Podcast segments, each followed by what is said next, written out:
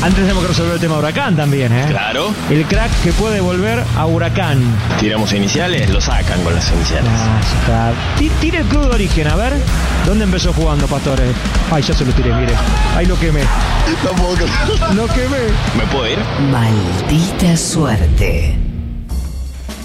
Tenemos terapia grupal, atención, señoras y señores, está con nosotros. Vamos a saludar al licenciado Filkestein, al psicólogo acá. ¿Cómo le va? ¿Cómo anda?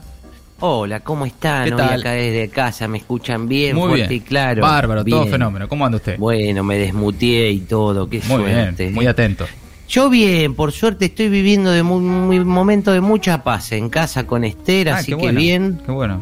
Sí, sí, sí, sí, sí, muy bueno, muy bueno, porque Esther, bueno, con esa formación trotskista que tiene, siempre está muy atenta a criticar al peronismo, ¿no? Sobre Claro. todo si está en el gobierno. Pero hay una sola cosa que capta su atención por encima de eso, Ah, Ajá. que son las internas de la propia izquierda. Uh, Ah, claro. Sí, sí, está sí. picante también ahí. Claro. que ayer Manuela Castiñeira propuso un debate entre ella y Del Caño y ahora todas las críticas, los insultos y los cuestionamientos están dirigidos a Manuela Castiñeira. Claro.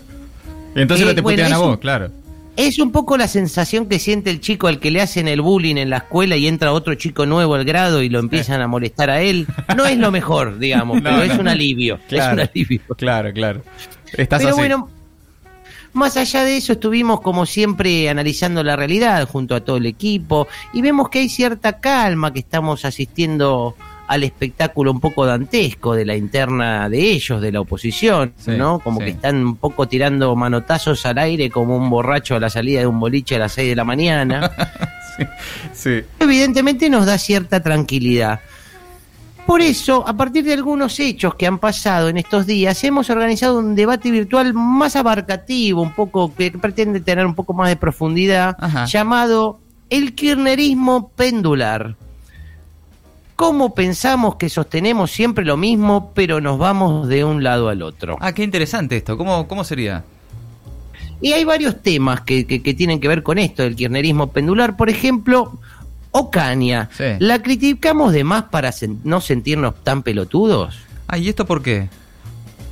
Porque uno de los principales temas, eh, esto es lo del plan Cunita que ustedes van a tratar, ¿no? Sí, lo de la justicia que dictó el sobreseimiento. Y una de las principales blancos de, de nuestras críticas fue la autora de la denuncia, Graciela Ocaña, que bueno, junto con Bonadío querían quemar las cunas. O sea, está muy bien criticarla. Sí. Eso es perfecto. Me parece que sí, sí. Pero yo creo que un poco la virulencia con la que se la ataca tiene que ver con que Ocaña fue ministra de Salud nuestra. Y hay muchos que ni se acuerdan de eso. Y de Cristina, ¿eh? Sí, ni sí. siquiera como ni siquiera como Julio Bárbaro o Pepe Núñez estuvieron al, al principio de todo con Néstor, que bueno, ahí se estaba armando, no. No, no. Hasta junio del 2009 estuvo ella, ¿eh? Sí, sí, claro, claro. Por eso yo creo que en un punto sobreactuamos en el ojo como para tapar eh, que, que nos sentimos en en falta, ¿no? Un poco, algo así como sucede en las discusiones de pareja, que cuando uno sabe que alguna macana se mandó, Sí. actúa más enojado de lo que en realidad está, Mm. porque interiormente uno sabe que alguna cagada se mandó. Está bien, sí. Claro, claro. Igual hay como un pacto, ¿no? Porque pasa como pasa con Pichetto. Ajá. Es como que todos nos hacemos los boludes, ¿no? ¿Cómo es eso? Sí. Ay, ay, qué barbaridad lo, lo que dijo, decimos nosotros. Sí. Y contesta Pichetto, no, nos ataca el kirchnerismo. Sí. Pero fuiste la principal espada del Congreso que tuvimos, digamos. Pero nos conviene, a ambos nos conviene olvidarlo. Y claro, claro, está bien, sí. Sí, sí. Y un poco para resumir eh, estas, cu- estas cuestiones en el, en el debate virtual, vamos a hacer pequeños resúmenes en audio de lo que sería el pendular de esta cuestión con respecto a Ocaña. Mediante un software se genera este siguiente audio. A ver. Ocaña, turra, turra, quisiste quemar las cunitas, turra. Hay que meterla Sí, presa. pe- La quiero presa. Perdona, perdona, pero eh, mirá que fue ministra de Cristina, ¿eh?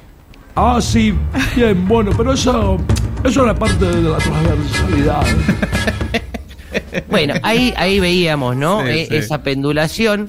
Eh, vamos a otro ítem que es la pendulación y la culpa. Ajá. porque eh, nos eh, no sabemos hacer los boludos, como decíamos recién, y Lo, ¿Por qué lo hacemos? Porque sentimos culpa de haberlos tenido en nuestras filas. Claro. Y la culpa es algo que tiene que trabajar el kirchnerismo, lo venimos diciendo hace rato. Ah, sí, sí, sí. Porque a diferencia del peronismo más tradicional, que es más de- del estilo, ¡eh, me chupan un huevo todos los gorilas! Sí, sí. es más el, el kirchnerismo es más, ¡ay no! ¿Qué hice? ¿Qué hice?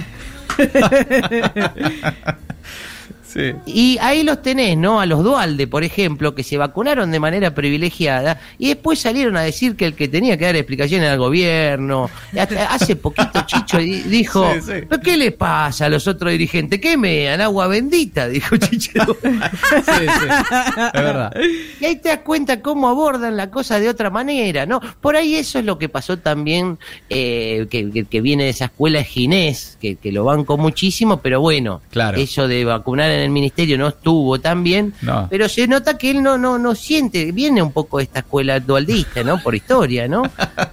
Sí, Porque sí. hace poquito se lo vio en Madrid con Sigman, ¿no? Y un, Cero culpa, sí. Y claro, para mí desde mi visión kirchnerista culposa, Claro. me parecía que por ahí no estuvo tan bien en irse. Pero bueno, él debe haber dicho eso que me dan agua bendita. Claro, y claro. se fue, y se fue. Eh, vamos al audio resumen de esta segunda cuestión. Banco Ginés a muerte. Es el mejor ministro de salud desde la vuelta de la democracia. ¿Viste que lo fotografiaron en Madrid con Sigman? Bueno, por ahí no era el mejor momento para irse. Vamos a otro ítem que es excesiva bronca por los varados, otro de los temas que nos Excesiva está bronca por los varados. Ah, sí, Sí, sí. en este momento. Y claro, ahí vemos otra oscilación, ¿no? La de los viajes al exterior. Bueno, porque con la de Ginés no nos pasó tanto. La actitud de la oposición Sí. Prácticamente nos obliga a ser más antipáticos de lo que queremos ser. Ah, Porque sí, la sí. verdad, qué sé yo, yo no tengo nada en contra de ello. La verdad que no, no.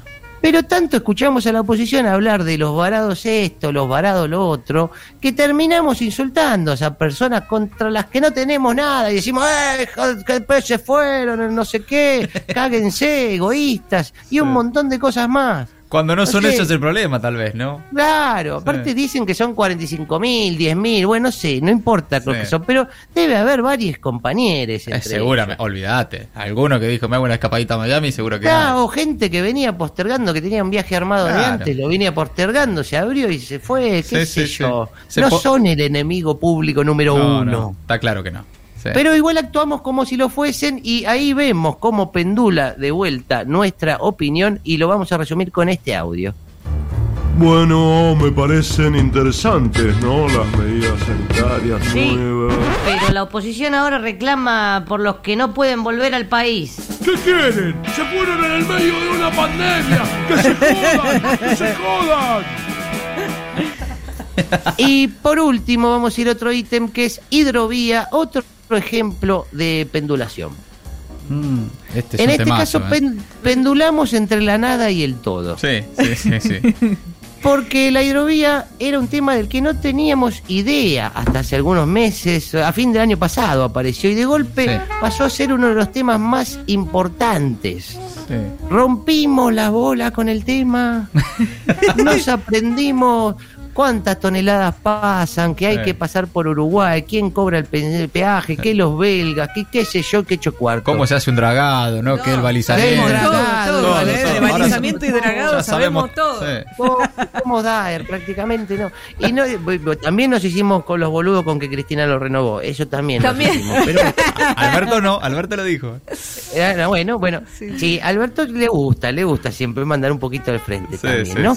Sí. Y ahora salió una resolución del tema. Ah, sí, claro. Sí. Pero como no incluye la palabra estatización o expropiación, medio que no, no, no nos generó reacción. Le, le falta épica, claro. Claro, porque tampoco ratifica el estado de cosas actual, ¿no? Me- medio Sí. como que nos quedamos y no sabemos si festejar o no. Sí, sí, es sí. que llaman a una licitación corta, que se hace cargo el Estado, pero después va a ser privada. Sí, sí. Entonces pasamos de la indiferencia a la intensidad total a una nueva indiferencia, ¿no? Sí, tal cual. En dos horas de vamos- diferencia. Sí, sí, muy rápidamente, ¿cómo lo puede resumir este audio? Che, hay que reclamar por la hidrovía. ¿Qué cosa? La hidrovía por donde pasan las exportaciones de granos. Sí, la hidrovía es fundamental, es el tema más importante, se tiene que estatizar, es re importante, es verdad. Bueno, ahora el gobierno hizo una licitación corta. La va a manejar por un año y después la vuelve a privatizar. Oh. ¿Y eso qué significa? Uy, Bueno, así que quedan todos invitados a este seminario virtual acerca del kirchnerismo perdurar que muestra cómo, a pesar de creer que siempre pensamos lo mismo, somos más pendulantes de lo que creemos. Muy interesante. compañeros. Gran ejercicio, ¿eh? Muy interesante. Como siempre, el psicólogo acá, el licenciado Filkestein, en maldita suerte. Mal- Maldita suerte. No gustamos ni goleamos. Pero los tres puntos siempre quedan en casa.